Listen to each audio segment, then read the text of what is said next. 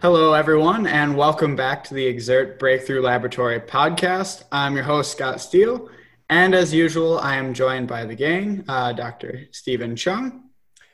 Hey, everybody. And Armando Mastracci. Hey, everyone. Uh, good to be here and talking with both of you again. Uh, I hope you enjoyed uh, your weekends. I know we had some beautiful weather this weekend, so uh, was definitely able to get out a little bit and enjoy some beautiful, uh, beautiful weather, beautiful routes. Yeah, you're smiling a little more today, seems. Yes, I, I, I, feel like I need to let everybody know that I did beat Armando in a town sign sprint. So just need to I need to publish it out there to the world. So yeah, and I've I've, I've buried my my head in in a hole. I, I, I, mentioned everybody. That's the, the the peak of of Xert cycling achievements. Like we need to create a special badge for like I have beaten Armando Mastracci in a sprint. That'll be my new profile icon.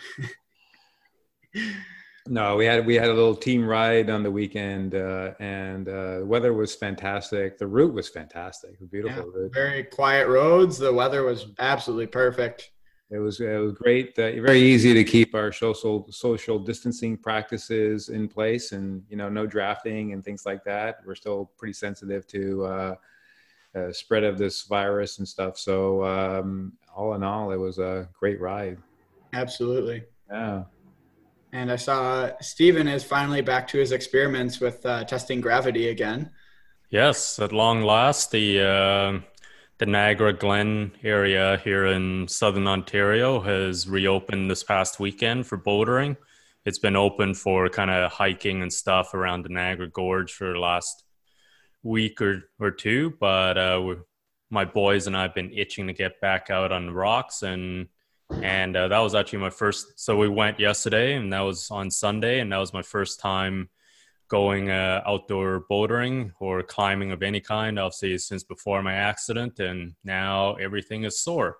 And but the good thing is i managed to unlike last time i managed to walk out under my own power this time. So that's a huge bonus. They didn't have to float me down the niagara river and over uh, over the falls.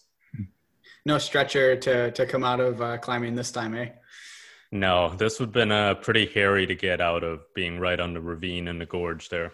Mm. But yeah, no, it was great. We uh, we found a few great rocks to climb and boulders, and and it's just a fabulous way to bond as uh, my my boys are 19 and 17, almost 20 and 18, and time is precious with them, and it's just great to be outdoors and doing something together with them. Yeah, absolutely. It's definitely wonderful to be able to get uh, get back outside again. I think everybody's uh, going a little stir crazy being cooped up so long. So it's it's good to at least be able to to get out uh, and and start to enjoy that uh, sunshine, fresh air. Uh, the other thing I was going to ask you about, Stephen, you just wrote an article for Pez. Uh, I think it was last week, maybe two weeks ago. Um, you're working on your peak power again, supposedly. Yeah, I guess it's been the culmination. As uh, listeners know, I've post injury, I've been spending a lot of time in rehab. And as part of that, I've been doing a lot of weight work, both to balance strength in my legs and also to uh, improve mobility and everything. So I've been keeping it up. And so now that, you know, we've been kind of riding outdoors consistently with good weather, not really indoors. The I've kind of focused on a kind of a block periodization model where I wanted to transfer some of my weight work that I've been doing indoors to uh, the outdoors. So I figure rather than doing kind of, you know, other type of efforts, I'm going to focus on my favorite kind of workouts to really for building maximal power and to really translate the weight workout into the road, which are these uh, small gear sprints where you're going from very, very uh, low speed and in a smallish gear and you're just revving up to 130 plus rpm standing out of the saddle generate tons of power that way. And then the other workouts that i like to do with them is what i call stomps where you're again in a almost at a standstill you're in your largest gear you're seated the whole time and you are just driving it and trying to accelerate from 0 rpm up to 80 rpm and beyond as fast as possible. And and uh, especially that stomped it's a huge massive whole body workout because you have to use all of your arm strength to be pulling on the handlebars. Your core is stiff.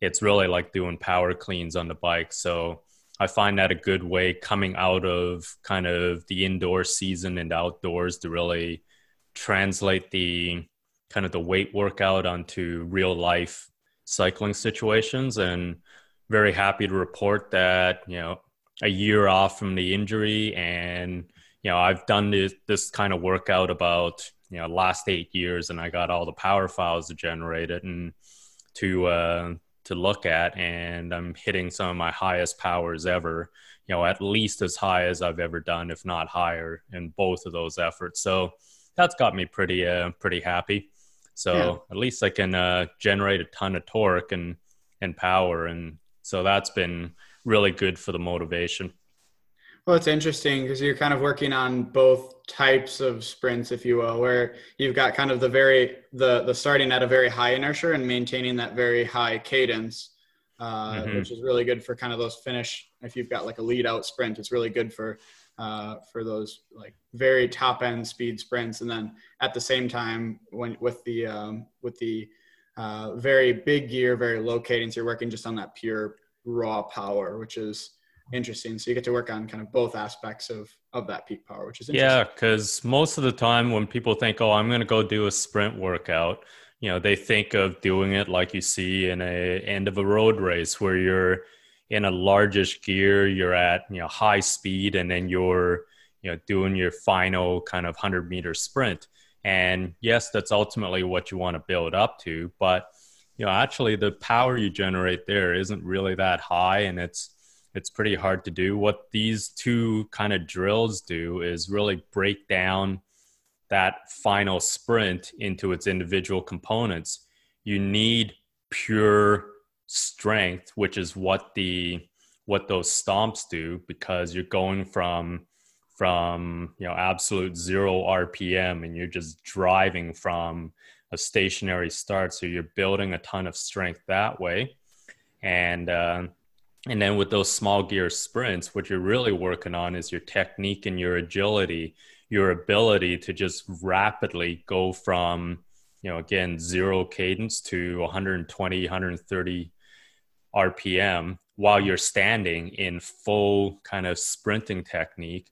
And then the other important thing is you're learning what I do in those is I shift up twice during that. And the sprint itself isn't more than 100 meters. So, your whole goal is to go from zero to 120 RPM. You shift up one gear, you you know you're continuing standing, so you're real, and then you do it again. So you're building a ton of agility. You're focused on the technique, and then you know if you have time for a full workout, then what I do is then I transition to you know actually doing a full kind of simulated end of a race sprint where you put it all together in a largish gear at a at a high speed already and then you try to try to build up into the final sprint from there. But but what this kind of workout does is really break down those individual components force you to train them and uh, i find them super effective so yeah. again if you want details on those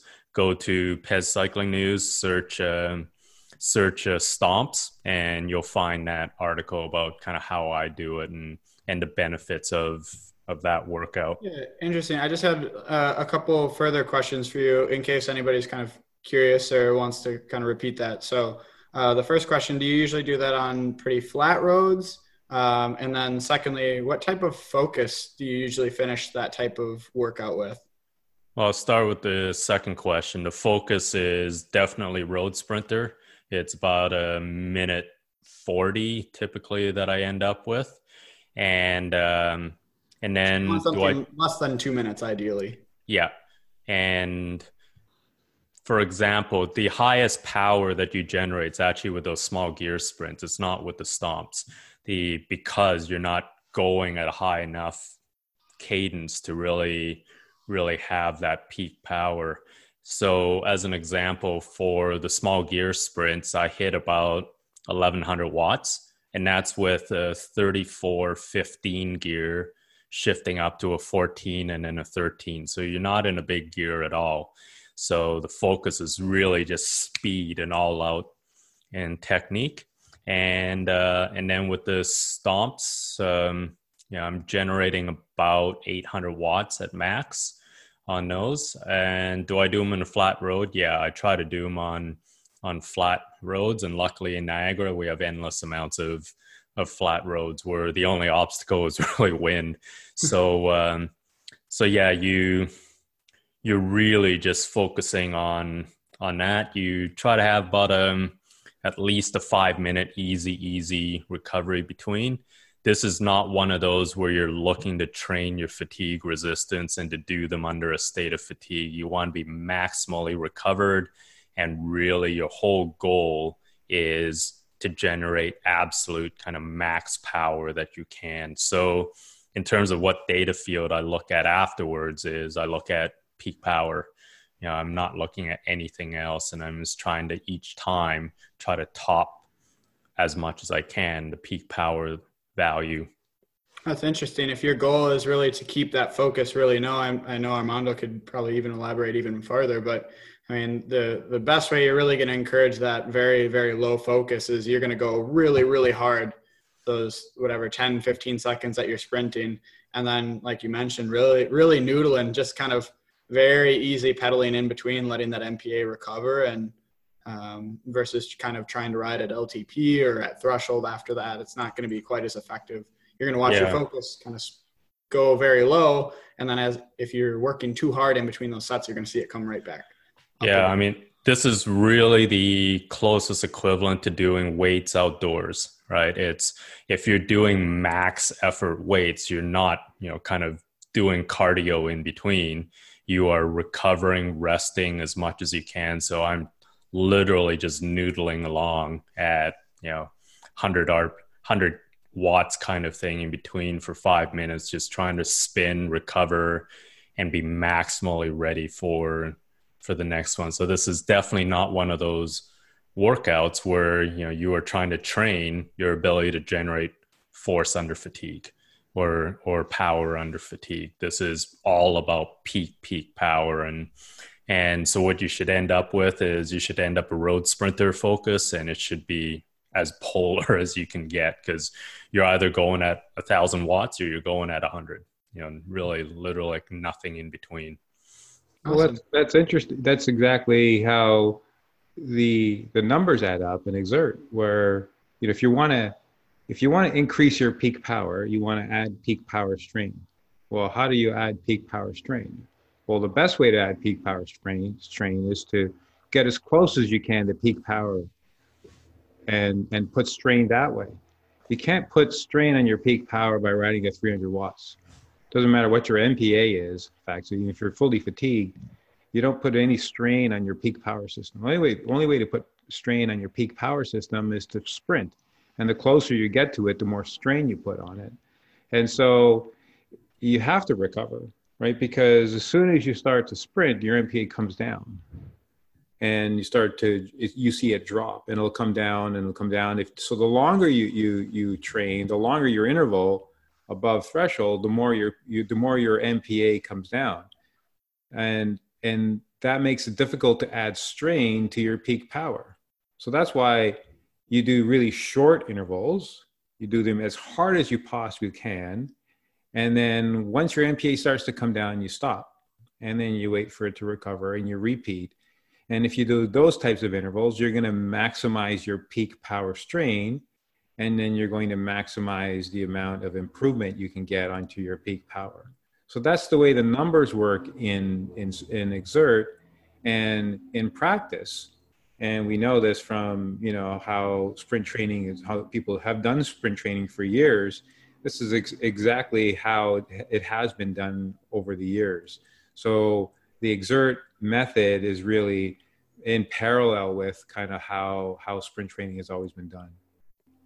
Yeah, and this is also how you know track sprinters train, right? When they are actually working on their sprints, again, they're going all out, and then they're you know they're not doing tempo rides around the around the track in the in the meantime they're they're resting in mm-hmm. between so it's it's literally the same thing and just to finish kind of how I do those workouts. I generally do about you know seven to eight of kind of the small gear sprints first, and then I do seven to eight of the of those stomp efforts and then again if i have time and what's really fun uh, you know afterwards is if you are out training with a partner is that you try to do a lead out you know where you take turns one guy is the lead out and then the other guy you know comes off the wheel and and does the uh, does the final sprint so it's a good good chance to also work on your kind of a team team's tactics and strat and uh, technique that way also yeah absolutely. That was uh, that was an interesting uh, discussion there. So I'm glad we got to have that. Uh, good segue into our real. Yeah, our, good segue into into our talk for today. So, um, really, uh, for everyone that's tuning in today, uh, kind of what we wanted to do with the episode today is is kind of rehash or kind of talk again um, and revisit kind of how Xert is deriving that fitness signature. So we know that we have um, you've got your peak power, you've got your your HIE and your threshold power, but we want to take a little bit of a, of a revisit or a deeper look into kind of how Xert is deriving those numbers. Um, some people might notice discrepancies between what Xert is saying and what what Zwift told them their their FTP is, and so hopefully uh, with our discussions today, we can shed some light on kind of why those differences exist and and maybe look a little bit uh, at how other systems are trying to uh, derive that FTP and versus kind of how we're doing it with Xert. Yeah, uh, that's like you know, and and I think there's been, uh, you know, there's been we've been around now for what four or five years, so. Um, you know, there's been a lot of people that have used the system years and years ago, and even even some recently and they, you know they they look at it they look at it and says well it didn't really give me results i didn't understand them or they were my ftp was way too high or my ftp was way too low and I didn't understand it. And so hopefully what we're going to try and do today is give give uh, the listeners a bit of a better understanding of what the system's trying to do what can happen what when can it go wrong and what can you do about it as well. So to give you a better appreciation of what the system's trying to do how it's uniquely different than how the other methods do things and how to recognize when you've got you know you've got everything dialed in. This is what the language people will say i have everything dialed in and then you know that your training and everything the workouts everything's all going to be perfectly tuned to you. And that's really where you where you want to get to is that state of where your fitness signature and, and your training everything's all matched perfectly. Um, so you're really going to see some great results because you can get the best training and uh, you know you're gonna you're gonna really see the best uh, application of the Xert model towards your your your fitness yeah, and, and before we went any further in depth on this, something that uh, th- that I thought would be good to kind of bring up is it, it's a bit of a nomenclature, kind of just a naming convention, but uh, I wanted us to kind of re-clarify what MPA is. We get a lot of people, um, or one of the most commonly asked questions is, how do I increase my MPA? And so uh, one of the things that we'd like to clarify with this episode, um, which uh, we've done it a little bit on the forums, but uh, remember MPA isn't a fixed value. So uh, remember that maximum power available is this dynamic value. It's it, it, it it's going to move as you perform work above and below threshold. And so when you produce work above threshold, your maximum power available is going to decrease a little bit. And when you um, when you work below threshold, it's going to go back up. Now, uh, typically it gets confused with what's peak what your peak power is and that's because when you're fresh the system makes the assumption that the maximum power available or the maximum amount of power that you can generate is going to be equal to your peak one second power. And so that's why whenever you start kind of a warm up or you start a fresh ride you're going to see mpa is going to be equal exactly to what your peak power is. And uh, kind of on the other end of the spectrum is um, for for those of you maybe on the system that have uh, ever gone really hard and really deep on an effort, you'll notice that MPA is going to keep dropping, keep dropping, keep dropping, and at some point, uh, when you hit that breakthrough, uh, and if you're able to keep pushing, you're going to notice MPA is just going to sit at threshold. It's not going to go any lower than threshold. And uh, I was hoping maybe Armando, you'd be able to kind of explain or give some insight, kind of conceptually, why can't MPA go below threshold?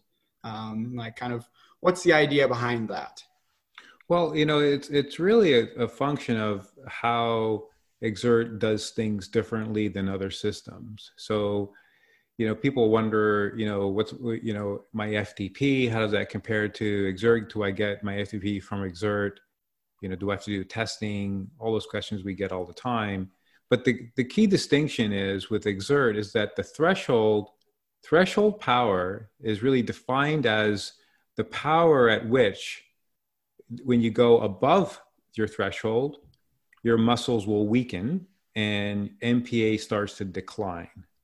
Okay, so it starts at peak power, and then as you perform above threshold, it starts to come down. Comes down non-linearly, so it doesn't come down really fast. It starts off pretty slow, so you're not going to see your numbers change all that much. And then if you keep holding that power above threshold, you'll see it come down faster and faster and faster.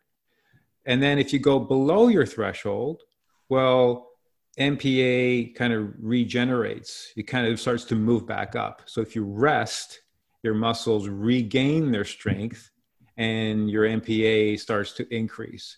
So your MPA kind of moves up and down with your efforts. And the way it's derived is it's derived with those three fitness signature numbers. So your threshold power says, okay, if I go above it, MPA comes down. If I go below it, it goes back up. So we know what we know what eh, what threshold does. Well, where does it come down from? Well, it comes down from peak power. And how far can it come down? And how long does it take for it to come down is a function of your HIE. How much capacity do you have to perform above your threshold? So we, we call it, it's a capacity. It's why it's in kilojoules. It's a little more abstract. But in essence, the bigger the capacity you have above your threshold, the longer it takes for your, your MPA to come down. Okay, so it kind of makes you think of it as like if, if, if I have a bigger capacity, it means I can hold one minute power a lot longer than with a smaller capacity. So that's what HIE kind of gives you is kind of like how long can I hold the powers in between my threshold power and my peak power. And MPA is this number that is kind of an interactive that is determined from your signature and your the power that you produce. So in some ways, when you look at MPA, you're actually looking at your signature. Because think of it in kind of an abstract terms. You go, my MPA really is my signature applied to my power data. And so that's what the system is kind of tracking for you and says, okay, we're going to calculate this MPA for using your signature, which is they're almost synonymous with your power data. And then you say, well, what's a breakthrough? Well, a breakthrough is when your power goes above your MPA and it sustains it for long enough for the system to say, hey, that MPA was broken, you had a breakthrough your MPA. That means that your signature needs to change. So that signature change is what the system will calculate. They'll call that a breakthrough and allows you to track that. Okay, so that's how all these pieces kind of fit into place, right? To identify, and if that breakthrough, for example, means that you went very deep, and the only way to explain the breakthrough is that your threshold had to go up, well, the system will determine that and say, hey, your threshold's gone up by whatever, three, four, five watts, sometimes and, more.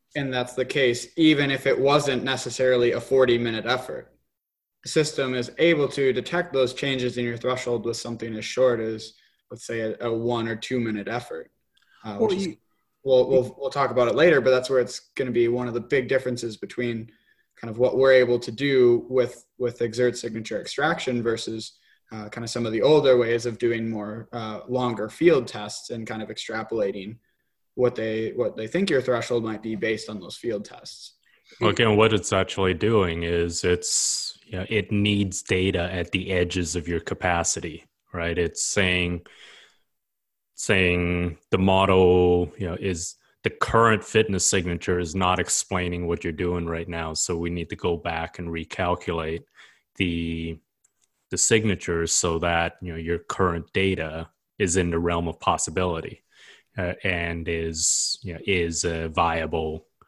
viable uh, data. So that's also why it's important to have good data and also to have have um, you know ideally as much time at max effort and that's one of the measurements that you will see is time at max effort on your Xert page and and the system requires at least five seconds to really say okay we have enough data to to make a confident estimate of your fitness signature obviously the more data the longer you can hang on to being at that edge of your capacity and uh, the better the system is going to be because it has more data at the edges. If all you do is, if your threshold power, for example, is 300, you can do 250 watt intervals all day long and you're not at kind of the edges of your capacity. So you're never going to get to a stage where the system says, you know, what, you know, you're, you're beyond what kind of the current model says is, is possible. And that is one of the similarities between kind of Xert and, and other models as well as they're going to have you do kind of some strict sort of field test. So whether that's a ramp test, whether that's your, your traditional like 20 minute test, 60 minute test, those sorts, all of those tests, regardless of how they're performed, need to bring you to exhaustion at some point. Now what's, what's really cool with, with Xert is we can get you to exhaustion point at any point and it doesn't need to be kind of this this steady state effort to failure. Um, and really, one of the ways that uh, you can really tell when you get a good uh, when you really get a good extraction and a good fitness signature. Um, we get a good amount of questions on uh, on the support channel via just, hey, is this fitness signature accurate? One of the way one of the first things that I typically look at with with the user data is how many breakthroughs do they have? So how how many points of maximal effort do they have? And then two, if you're actually looking at the XPMC on your progression or the Xert performance management chart, you'll you'll see these little circles that identify where you get the breakthrough.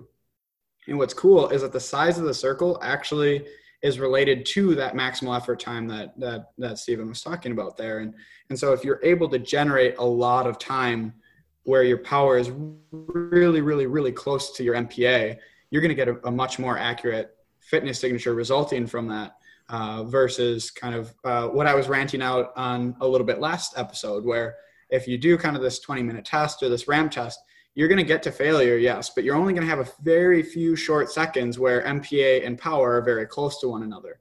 And it has to, it, it's because MPA comes down non-linearly. So kind of the first minute of that last interval for your ramp test, you, you feel like you can do it. And then the last 10 seconds, suddenly it feels much too hard and you can't go any farther. Well, when you do the, the test that way, you're just not able to continue performing work near MPA long enough. And so you'll get, you might get a breakthrough, uh, but it's going to be often usually kind of a small circle. And, and because the power stops so abruptly, it's very difficult for Xert really to look into uh, kind of the differences between uh, what contributed, uh, whether it was threshold or HIE that was uh, contributing to failure at that point. And so the way that I think about it is this way. If, if you're doing kind of the standard ramp test, let's say you're starting at 100 watts and you're going up 30 watts per minute, if you last four or five minutes into that ramp test, there's almost infinite fitness signature, fitness signature um, or fitness signatures that could result in fatigue at that exact point in time uh, when you kind of adjust threshold up or down or when you adjust HIE up and down. And that's just because the, kind of the point of failure was so short.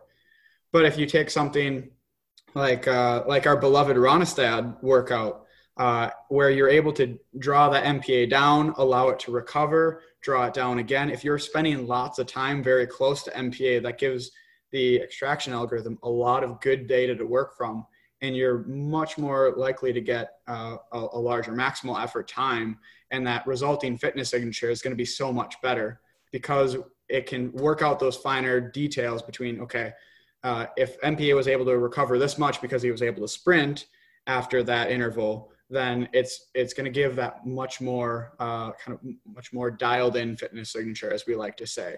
And so that's really one of the things when you're looking at is my fitness signature signature correct is really take a look at your progression see how many breakthroughs you have in the progression and how big those breakthroughs are. Not in terms of like how much your threshold went up or down but in terms of what was your maximal effort time. Uh, that those are really if you can look for those two things in your progression you can see you've you've got a lot of breakthroughs or you've got deep breakthroughs. That's really the best way to make sure that you've got that uh, a very valid fitness signature uh, from from the Xert system yeah that's exactly right and the um, you know you'll whenever we look at people's uh, xpmcs you just by glancing at them, you can always you could always almost immediately see issues. Now, unfortunately, most people who use Xert don't have the benefit of seeing everyone else's XPMC. They've only ever seen their them, their own, so they don't really know what it should look like. But if we can paint a picture for you, a good P, a good XPMC will be filled with lots of larger circles. Uh, the circles will be aligned with your training. So the more training you do, the the higher the uh, that line will move. Uh, the less training you do, the lower that line will move. You'll usually find larger circles, uh, and they'll hopefully be somewhat frequent if you're doing harder efforts. If you're not doing harder efforts and you're going through a period of base training where you're not doing any breakthroughs, of course we, we don't expect to see any any uh, uh, any any circles at those points in your training. But if you're if you're doing your Zwift races or if you're out doing group rides and you're being pushed to your limits, then you should see a good frequency of those of these circles in your in your progression. And um, when you see those, if you just see a couple and you know you've been riding hard and you're seeing big jumps in your numbers, there's probably some error in your data. So that's the first thing. So if you're seeing your your threshold jump up and it goes from 250 to 350 or something, well, yes, I know it'd be great to feel like maybe that's something you did, but chances are there's probably some error in your data in, in, that process. And if that if that if that error kind of persists and it just lives on for a few months, um, it was probably an anomaly. It's some something happened with your data that uh, resulted in this kind of higher signature, and it's not valid. You need to look at that data. You need to correct it. You know, uh, you know the the system can only respond to the information that you give it. So either the data has to be valid and good, um, and back to what you're saying, Scott. You know, if you if you're doing unnatural acts in your data for fatigue, for example, like let's say you never ever do a maximum effort, maximum peak power effort. Well, system's not going to know what it is, right? And so you've got to have some kind of a real max, real peak power effort to get a real peak power value. If you stop you know your your effort at the end of failure and you stop abruptly or or you you know you you your your power moves up as the, in the process of fatigue uh, and you don't let it come back down again well that's an unnatural act usually when you fatigue your power comes down not goes up so if you create these this, this kind of invalid the, the Xert's not not able to kind of determine whether this was an unnatural act it's expecting it to be natural and so therefore it's going to give you the data. So if you're faking out the system by stopping abruptly or doing things that would be unnatural in terms of your own fatigue, then it may not get the right result. And that happens. You'll you can see a, a signature extraction process be invalid. And that could be either from you know incorrect data or just because the act itself was somewhat unnatural. Okay. Um, sometimes you even see that in mountain biking as an example. You're right. You hit a rock or something in the middle of a, of a, of a breakthrough. All of a sudden, you know, you, you see your numbers jump up, right? Because, because you had a few little glitches in your, in your power right at the point of failure. So these are the sort of things that you can look for in your progression. You can say, hey, you know, this doesn't make any sense. I should flag it. And flagging is always a good idea if you have any suspicion that something has gone wrong, just flag it because if it's if it's true, then hey, you, you'll she'll be able to do it again next week or the next few days. So that same result should be repeatable, right? Mm-hmm. If it's if it's uh, you know if if you leave it unflagged, then uh, it might be a problem because you might be your numbers might be higher than what you're actually capable of. So there's nothing wrong with flagging a breakthrough in the anticipation that you're going to be able to prove it. The other thing you can do is say, "Oh yeah, I I, I got same numbers that you know the week after." well go back and unflag it if you want you know and say that that's my real number. So you so don't be shy to kind of flag something. I know sometimes it hurts your ego because you just got a big jump in numbers but you know if, if you're questioning them you think something might have happened go ahead and flag them uh, and you know uh, hopefully you'll be able to just repeat those numbers in the future. One of the other things that i wanted to to bring up and, and discuss is a lot of times we talk about breakthrough and, and drawing mpa down but uh, one of the other things that that i think is important to highlight is Xert's not only tracking how mpa comes down but it's also looking at kind of how it recovers in between especially on kind of like road races or zwift races places where mpa is coming down it's going back up it's coming back down. Those moments where it's recovering are almost as helpful to the system determine um, kind of how quickly did that did MPA go back up, and that's once again really helping identify that relationship and that that kind of exchange between threshold and HIE. Um, if you're able to draw MPA down kind of once and then you're you're you're cooked, you're you're done, uh, it could indicate that you've kind of you had a large HIE, but it's you've used it all, and now it takes so long for you to kind of refill that tank, uh, that large HIE tank, that you weren't able to bring it back down again.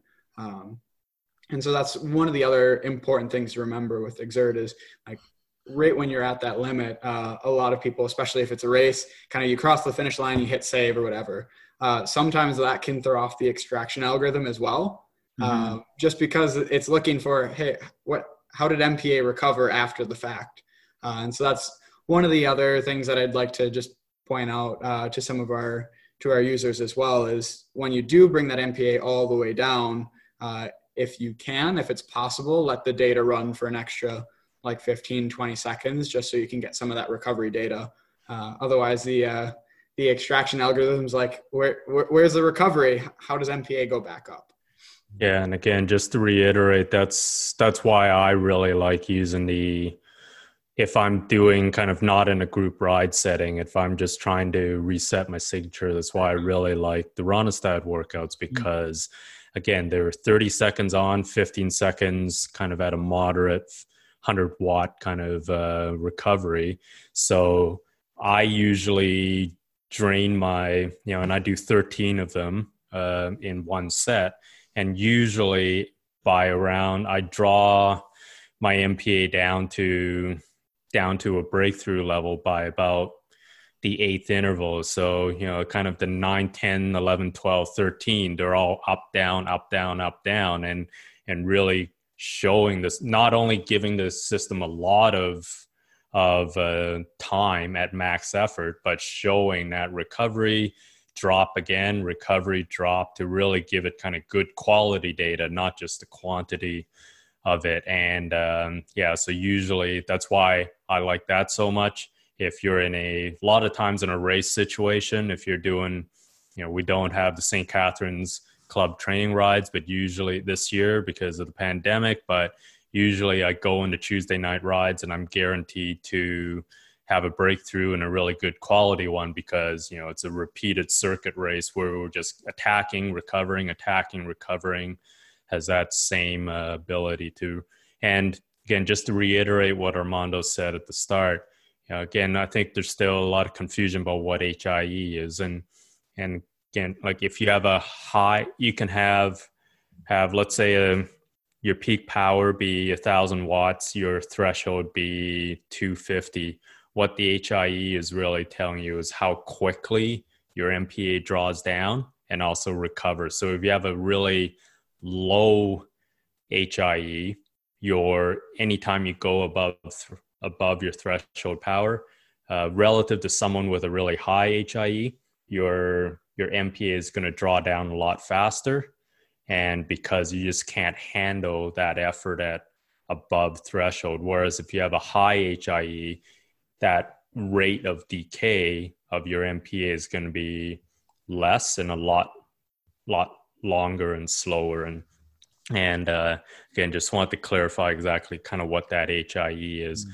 It's also saying if you are uh, during those recovery, if you have a high HIE, you will also recover that MPA faster than if you had a low HIE.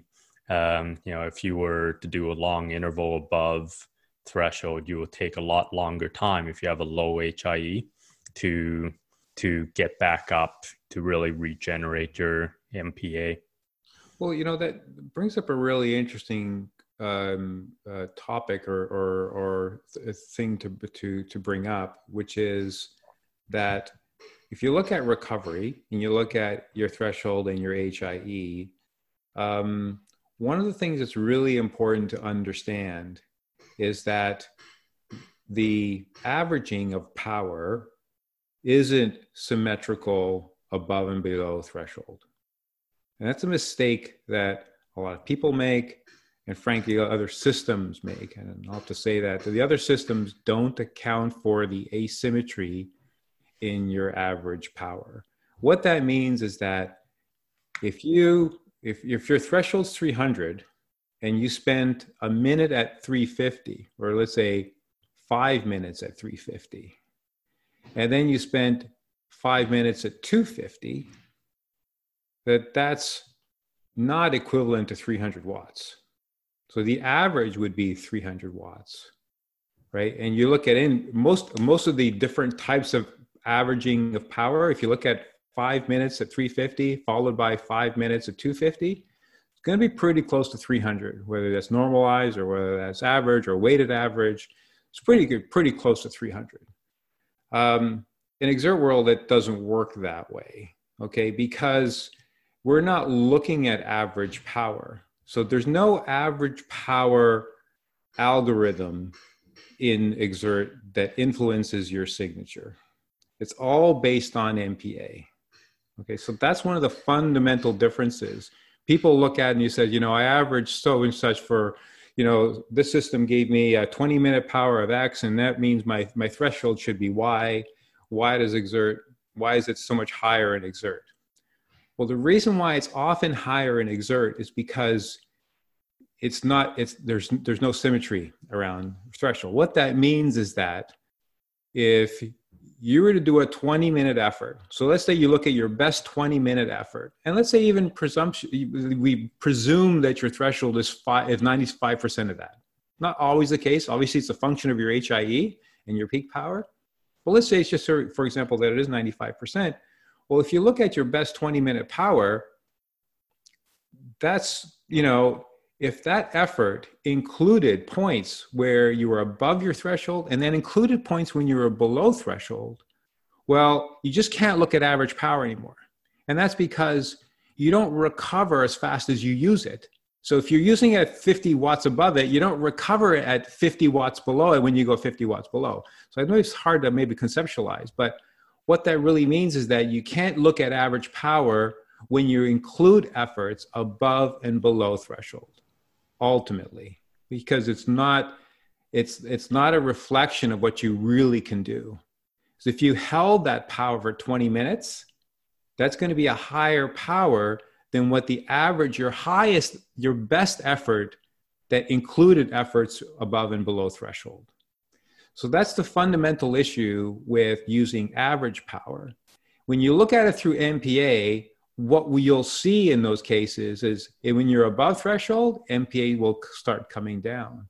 As soon as you go below threshold, MPA starts coming back up. Okay, so MPA will track and will understand when whether you're using that energy that you have available or whether you're recovering that energy and we'll map out and know what your numbers will be at the end of that effort. So that's one of the key differentiators between how Xert works and how other systems work, where, where they looking at your average power, but they're not sensitive to the concept or the idea that that average power might have efforts above and below threshold. Mm-hmm. Yeah, so you're getting a lot more credit for each each second that you spend above threshold power than uh, than kind of other systems, which is just averaging. So again, it's not a one to one. You know, I again one second at 350 watts is kind of negated or balanced by one second at 250. It's not that because again you're spending kind of your cash at a much higher rate when you're going above your threshold than you are saving when you are you know below below it so it's uh that also goes back to the reason why with Xert, we can have more than 100 XSS for for an hour. Right? Whereas with other systems based on your average power or normalized power to your you know threshold power, you simply cannot ever, you know, by definition, get above 100, 100 units.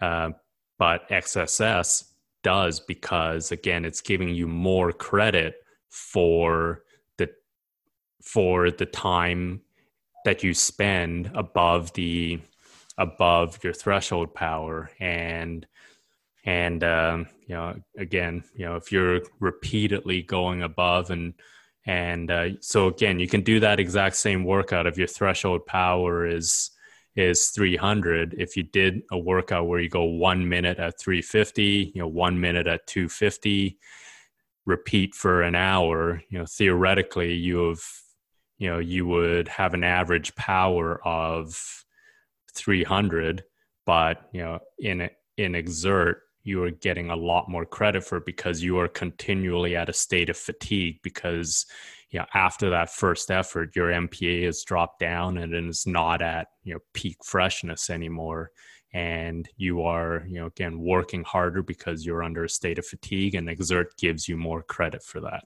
which is yeah. again why ultimately you can have more than 100 xss gained in one hour and so you know you, you can you can attempt to mimic this effect by doing what we do with normalizing it, normalized power. That is, you can take it to the fourth power, and then you can sum up or you know take the average over the over 30 seconds and move that to the fourth power, and then take the the fourth root over.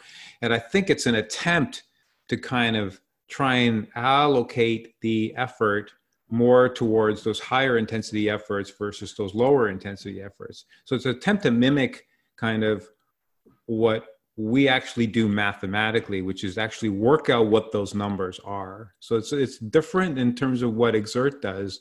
It's not trying to mimic what's going on. It's actually trying to determine precisely what's going on because it's mapping it to your MPA. So your MPA is a reflection of what you can actually do, and that's governed by kind of these efforts above and below threshold, both the recovery and how fast can you recover and how fast can you use it. Your signature defines that. And so that's the biggest difference is we're not trying to use some kind of averaging algorithm that's trying to estimate what these numbers are. It's more like it's trying to actually calculate how much power you can produce. And that power that you can produce, that maximal power available, is your signature ultimately in the end. Your signature applied to that power data. Exactly. Correct. Yeah. Yeah.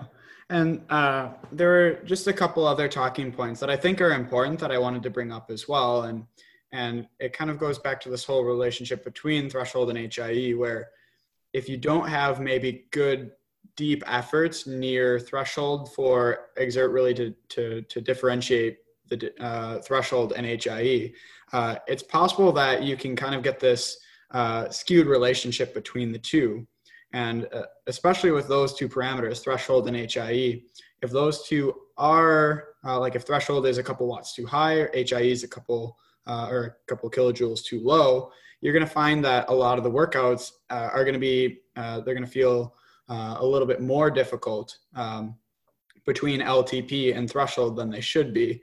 and kind of conversely, if, if threshold power is a couple watts too low and HIE is a couple watts too high, you're also going to find that those workouts are going to feel a little bit harder uh, between your LTP and your threshold power.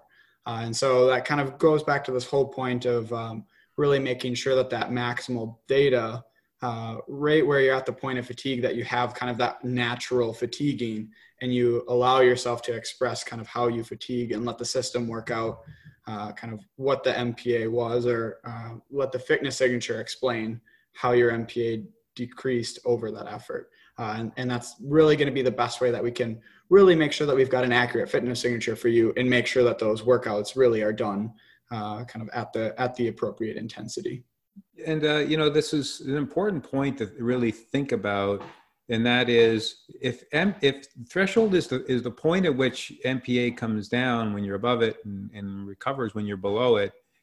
If it's set at 300 again, let's just say for example, if you spent and it's it's it's off by a couple of watts, let's say it's 300 but it was really 295 well if you think you can probably spend an hour at 300 but really there, if you're at 300 you're actually using up mpa your mpa is coming down at that point. So even so the longer your effort the more sensitive it's going to be to the precision of your threshold.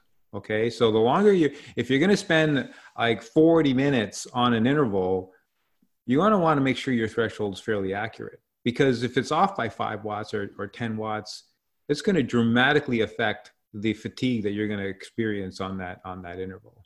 So that's the one thing that you know you'll see you'll see some people with with very long efforts and you know uh, and they've managed to sustain these efforts and if they're close to threshold you'll see your your difficulty score let's say hit over 200 and meanwhile you know you adjusted you adjust the threshold up by a handful of watts and all of a sudden their difficulty score comes way down and mpa stays up well that's because it's that sensitive so when you're in that kind of threshold uh, region and you're trying to hold power at threshold, it's going to be really sensitive to how, how precise that threshold is.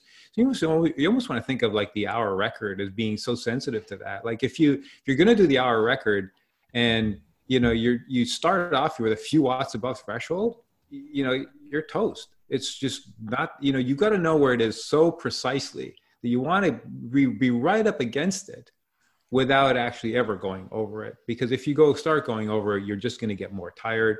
You're going to experience more difficulty. It's just going to, you're just going to suffer and suffer your way through that one hour effort. Meanwhile, if you're just slightly below it and can sustain that, then it's going to change the, change the effort dramatically. Yeah. And, and how, how tightly that is just reflects back to being a participant for Scott's study, where at the end we were like I did a kind of ride to exhaustion at 228 watts one day and the other was 232 something like that. Really only four watt difference. And you know i'm a trained but certainly not elite athlete you know age group uh, age group type of athlete. And just that difference of four watts led to the difference in i think if i recall scott you can correct me but at 228 watts. I lasted about, you know, 20 something minutes hmm. and mm. 27, 28 minutes or so. Yeah. And at, um, at 232 watts, again, just four watts higher, um, I, I only lasted about 17 minutes or so. It was, you know, that dramatic, just that difference in, in kind of four watts.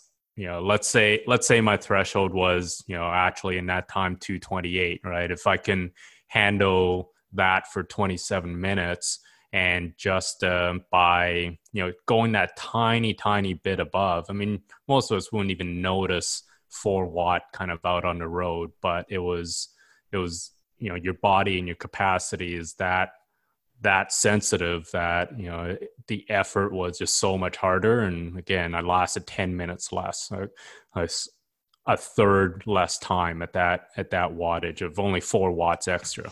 It's amazing. We're playing within the tolerance limits of the power meters themselves. Uh, a lot of time like uh, just a, a couple a handful of watts can make a huge difference. Let's say you've got a threshold of 300 watts. A lot of times we're the, the margin of error w- with the fitness signatures that we're working with is often within the, the margin of error of the actual power measuring device itself, which I think is incredible. And the the other point I kind of wanted to jump back on with with um, with Armando's point as well is if you do have that let's say 300 watt threshold and you're uh, but your threshold is actually let's say like 305 watts you might be doing kind of um, uh, a hard effort where you might not actually see mpa coming down um, or sorry I back that. I reverse that. Let's say you're doing an effort at 300, but your threshold is actually uh, 305 watts. You might see kind of that MPA coming down when in reality you might actually be able to tolerate that. And so some people might say like, oh, I did like this 40 minute effort and MPA didn't even drop or it only came down like 10%. You go and play with the, the advanced fitness signature, you drop threshold power, just a handful of watts. And now sure enough, you see MPA essentially coming to the point of failure where they were no longer able to tolerate it as well. And so once again, just the the amount of sensitivity within the system uh, is is rather amazing to me, to be honest. And and I think that's what makes it so interesting to be used as a way to kind of map out your training and map out your your progress and identify the improvements. You know, we've said before, you know, or, or I haven't said it. I think it was was Peter Drucker that brought it or that said it was you know that which gets measured gets improved right? It's a management kind of phrase, but it's really ultimately meaning that if you're able to measure something, you're able to improve it. So that's one thing that you'll get from Xert is that you're going to get this higher frequency of these measurements. These circles, for a lot of people, happen really frequently, once or twice a week, sometimes even more. And so and and the fluctuations are super sensitive. Like we're talking a couple of watts here a couple of watts there and and overall it's kind of like you're measuring yourself on a scale and you're seeing your your weight move up or down a, a pound or two you know uh, during the week. Um, but then you can see that trending and and that trending does follow with your training and you'll get this really clear idea that your training is working because you're seeing that three or four watt improvement in your threshold and how that aligns with the training that you've been doing that is that that evidence is pretty stark in your own data. And i think that's what people recognize with Xert. And that's when you when your signature is dialed in you're gonna you know that. You know that your training you, you know that your training is working because you see your numbers go up. You know that you, the type of training you've been doing and how that's been validated by those breakthroughs it's a really great feeling to know that you've been training effectively and you're getting those results. So, so that's when you know things are truly dialed in. Yeah, absolutely. Um, one of the other topics here that I wanted to bring up today, uh, there's also been a good amount of discussions on our online forums lately that have been looking at uh, playing with the workout designer and kind of calculating how how am I going to get this breakthrough or how how are these breakthroughs kind of uh, how are they earned? And so uh, it, it kind of goes back to us talking about that that averaging if we're looking at that 20 minute power. And for those of you that have been on Xert for a while, you know that that that 95% of that 20 minute power isn't always going to be the the best uh, the the best way to judge your threshold power because we we know that your your ability to generate 20 minute power is not only dependent on your threshold, but also it's going to be a function of your peak power and your HIE as well. And so, although like the 95% of 20 minute power rule generally can work well for some athletes, uh, you'll find that it won't work well for, for other athletes. And uh, one of the things, uh, if like if I'm allowed to roll up my sleeves and really get into uh, some of the nitty gritty here and uh, kind of explain what these breakthroughs are uh, and and kind of how Xert is able to um, kind of identify them and, and what's different about a breakthrough with Xert versus kind of doing some of these standard tests really comes down to this uh, concept of, of what we kind of call this residual capacity. And so the idea of kind of a breakthrough, or I guess a maximal effort, is any point at which your power is going to be equal to your, your maximum power available. So at any point where that purple line touches your actual power output, we would we would call that essentially a maximal effort. Uh, now, if you're able to push past that for the five seconds, we're going to call that a breakthrough because one or more of your fitness signature parameters must have changed. But something that's going to be inherently different about what we're doing at Xert versus what any other system is going to be able to do is is at that point you're not necessarily at failure and this is something that i've really been able to think a lot about and and and really study with my master's project is this whole idea of, of hitting your MPA doesn't necessarily mean that you're entirely exhausted. And so, uh, for some of our users out there that are maybe a little bit more read with the academic literature, there's a model out there called the critical power model. And uh, in very short, this critical power, you can kind of think of it very similar to your FTP or your threshold power, but it kind of represents this work rate at which you could kind of, in theory, ride at forever. And uh, kind of above that critical power, you have similar to HIE, this fixed capacity called W prime, uh, which represents how much work you can perform in excess of that critical power. Now, the, the key difference between with what we're doing here at Xert and, and what has been studied extensively with the critical power model is the assumption that kind of at fatigue or at any point where you can't sustain a power anymore, uh, the critical the critical power model assumes that all of your W prime has been ex, uh, has been expended and that you can only ride at critical power or less. And so one way you could think about it is if I were to ask you to ride at your highest or your very best two minute power or your two minute power right now, at the end of those two minutes in the system with Xert, we're going to say, okay, your MPA is now equal to your two minute power. And so you'll see those two touch, but you might be well above your threshold at that point. And so what we're able to say at, Xert is that you can still continue to work above threshold, but it, it just has to be less than your two minute power. Uh, versus uh, what's been done extensively in the research literature so far is if you were to ride that same two minute effort, the assumption is when you can't hold that two minute effort anymore, let's say it's 400 watts, the assumption is when you can't hold those 400 watts, you've used all of your anaerobic capacity, you've used all of your W prime, or your W prime balance is zero. And the assumption is that the hardest intensity at that point that you could ride at becomes critical power, and which would allow you to kind of start rebuilding that W prime back up. But the fundamental difference is that you you ride those two minutes as hard as you can. You're very tired, but you're not exhausted. You can still ride above threshold, and we Xert can calculate how hard above threshold you can ride, and we're able to give that to you interactively in real time. And so that's one of the the huge differences and and the the the really the power behind the system really comes into not only tracking how long you can hold your two minute power uh, the cpw prime model actually does a very fantastic job of that. It can estimate your two minute your four minute your five minute power. If you've got good data it can estimate how long you can hold that power. The really the advantage for Xert comes in what happens after you hold that two minute power? What happens after you hold that four minute power? Or what happens if you hold two minutes your two minute power for one minute and then switch it to something slightly less?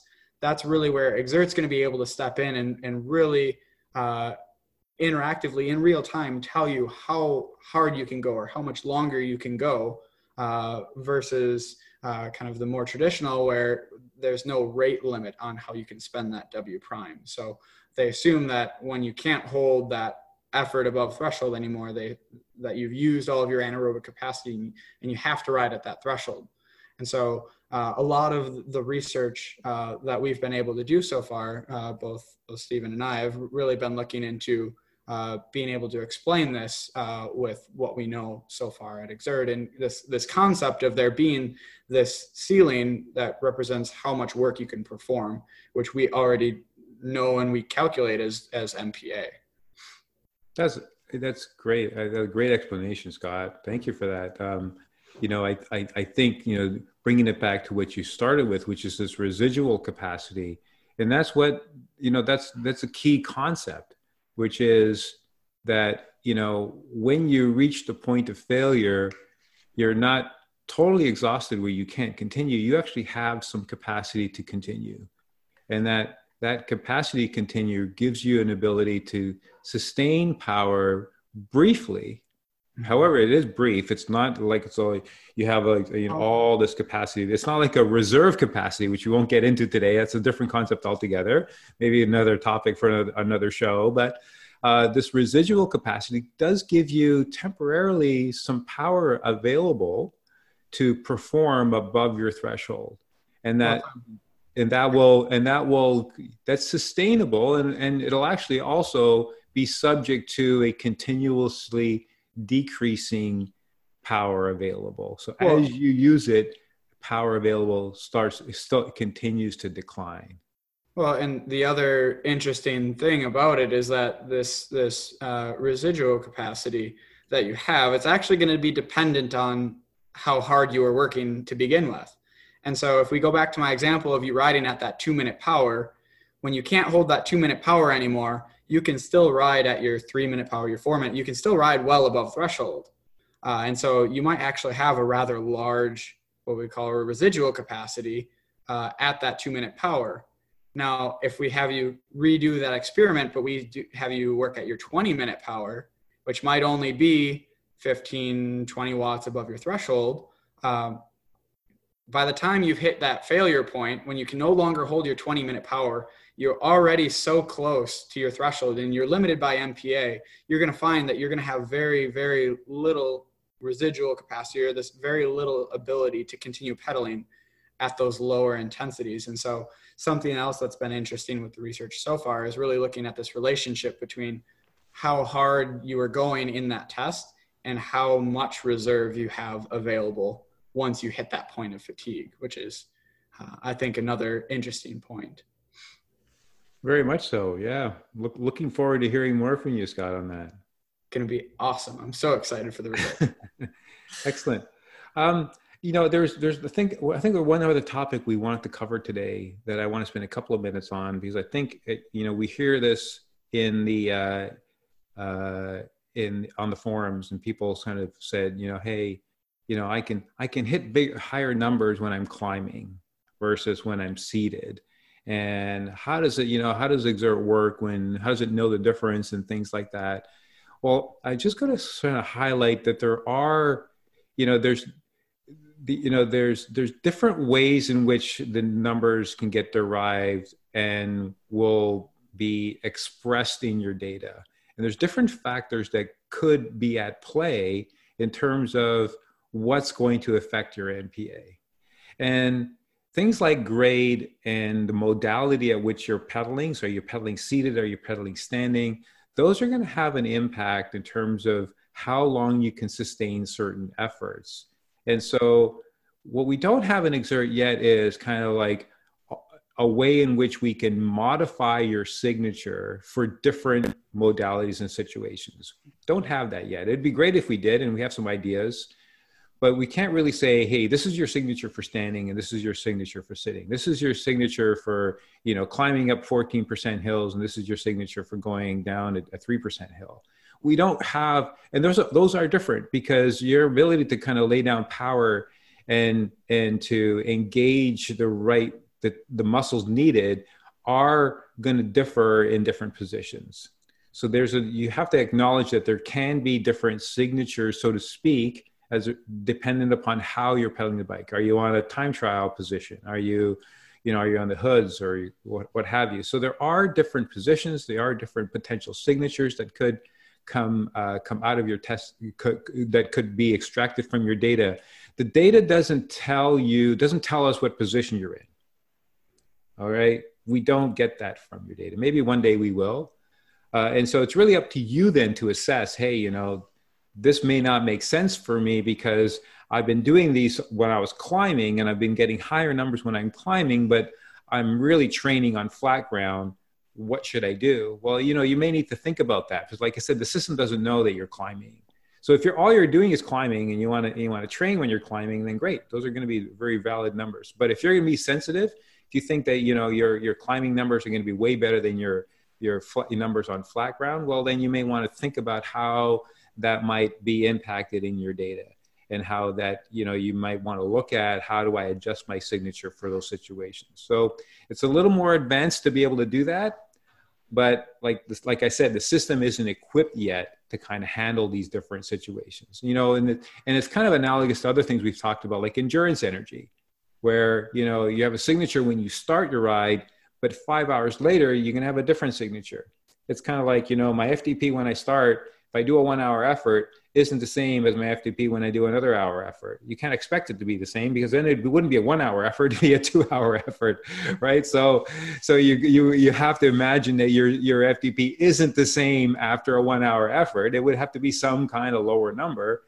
And what is that lower number and how do we track that? Do we measure that? So, you know, we're, that's, that's a tough problem it's hard enough just to get a proper threshold number out, out of your data, let alone what your threshold number would be after five hours. We've talked about with endurance centers. That's another dynamic. Another dynamic is altitude, for example. So if you're if you're if you're riding at, at altitude and you get a signature, that's going to be different than you're riding at uh, at uh, at sea level. So you know we don't yet we we actually have the data to determine what altitude you're at, and we can probably think about how we might want to modify the model to account for the altitude changes. I think there's ways in which that can be done, and we can do that. Uh, it's just not in the system just yet. So you'll again, if you're writing, you're doing some efforts at altitude, you may want to think about how that signature might be affected by that. And I think the last item that you'll often see uh, in potential uh, discrepancies with your signature is from cadence itself. So if you've got, if you're climbing and you're in a kind of really tall gear, you're just not gear, you don't have a low enough gear to kind of pedal at the appropriate cadence well, then you could be experiencing more fatigue as a result. So when you're so what would technically happen is that you would be experiencing more fatigue and your NPA would be elevated higher than what it should be. Okay, so that's that's because you're pedaling too slow or you're pedaling too fast. So a lot of times you see people will do cadence drills. So they do these cadence drills and they pedal they really really fast, and then they complain that they can't reach their NPA. Well, yeah, that's what you would expect, right? If you're going to do cadence drills and you're going to experience more fatigue as a result of pedaling too slow or too fast, then that's going to that's going to end up showing as a higher MPA than real. So you won't you're going to have a harder time kind of getting your breakthroughs if you're going to not pedal at kind of an optimal cadence. So anyhow, so those are the sort of the dynamics that can be can be at play outside of just your raw power data. That there's some other other you know um, aspects or dimensions to your data that we don't all we, we don't account for today. But you know rest assured from your data we're going to give you a pretty accurate uh, representation of what we think your your best effort with that with your data is and that's your signature.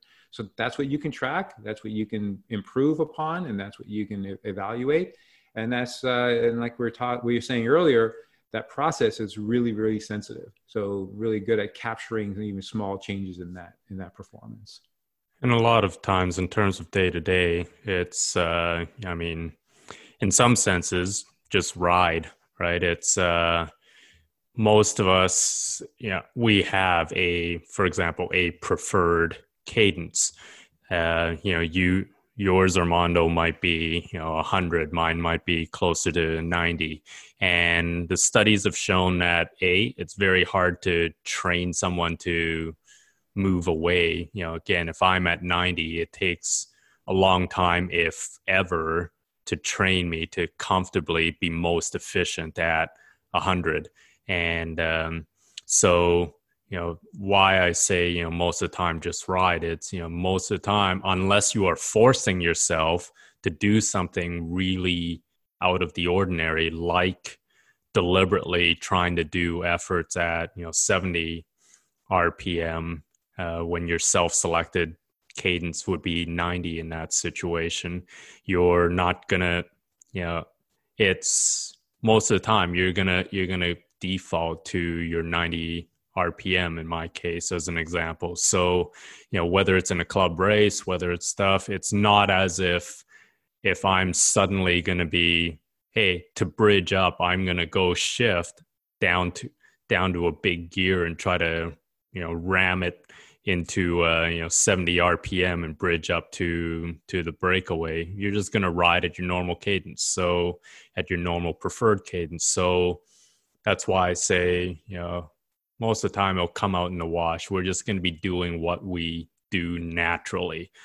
The times where you may want to again possibly flag your workout or make those detailed notes is if you are deliberately doing something that is you know relatively non-natural and by non-natural i means not your typical selected mode. Whether it is suddenly you know oh you know i'm i have a holiday up to colorado and and i'm suddenly you know doing rides up there or you know where i am doing a specific drill where i'm trying to you know maintain the same wattage and same workout but instead of 90 rpm my normal natural preferred cadence i'm trying to do them at 110 or at 70 so those are the times that you want to kind of flag yourself um, you know or you know again i remember when i was living in vancouver and and uh, you know living at the base of burnaby mountain uh, 5k climb at 8% and commuting up to my masters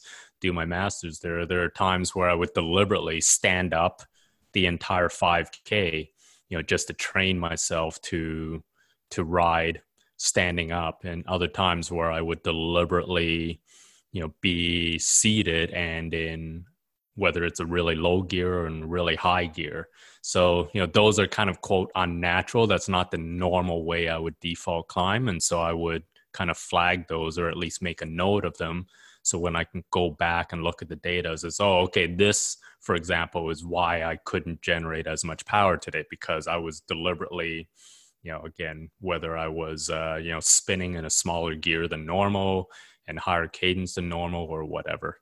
So just to reflect back on, you know, yes, we can kind of do a lot of that work to, you know, really individualize kind of your fitness signatures to each individual ones, but a lot of times they're in such rare cases that that uh, you know it doesn't really you know kind of pay off to really make that note of that one individual effort and have a specific fitness signature to it. You know, I, I, I think people forget how complex it is to do what we're attempting to do.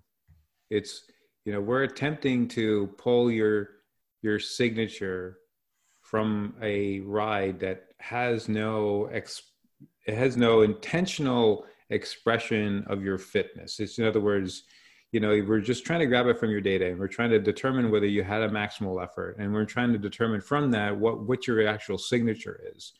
That's a pretty novel thing that's never been done before. So it's unique is Xert's doing this uniquely.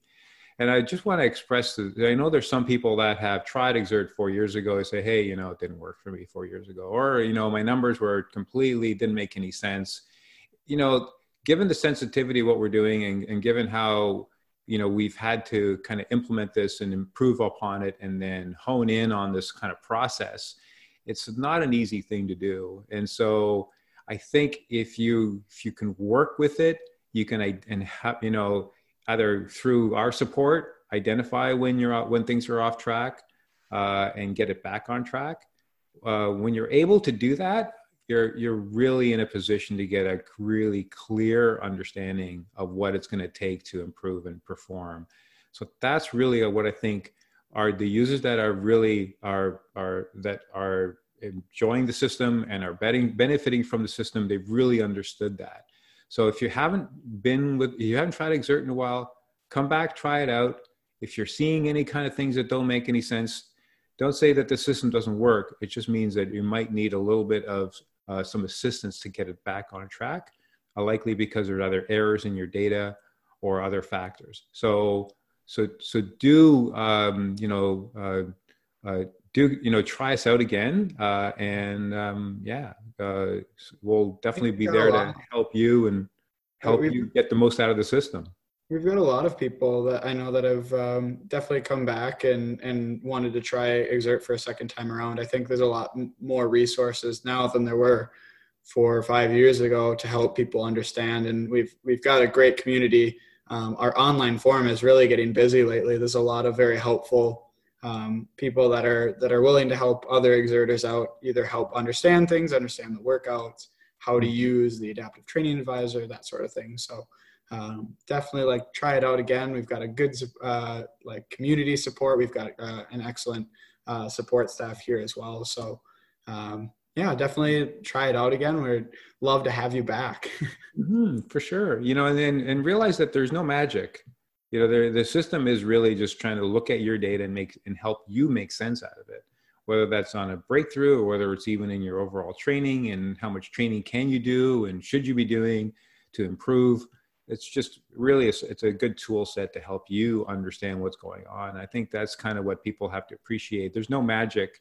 And if it's not working it's likely something with your data that we can address and we can then make work for you. So so uh, just be conscious of that as well yeah i think uh, we covered everything that i wanted to today and i think we had some really good discussions there so we're a little bit longer than our than the usual uh, podcast length, but I think that's okay. Hopefully, uh, hopefully our users found uh, found some beneficial tips and tricks, and hopefully learned some something more about the system today.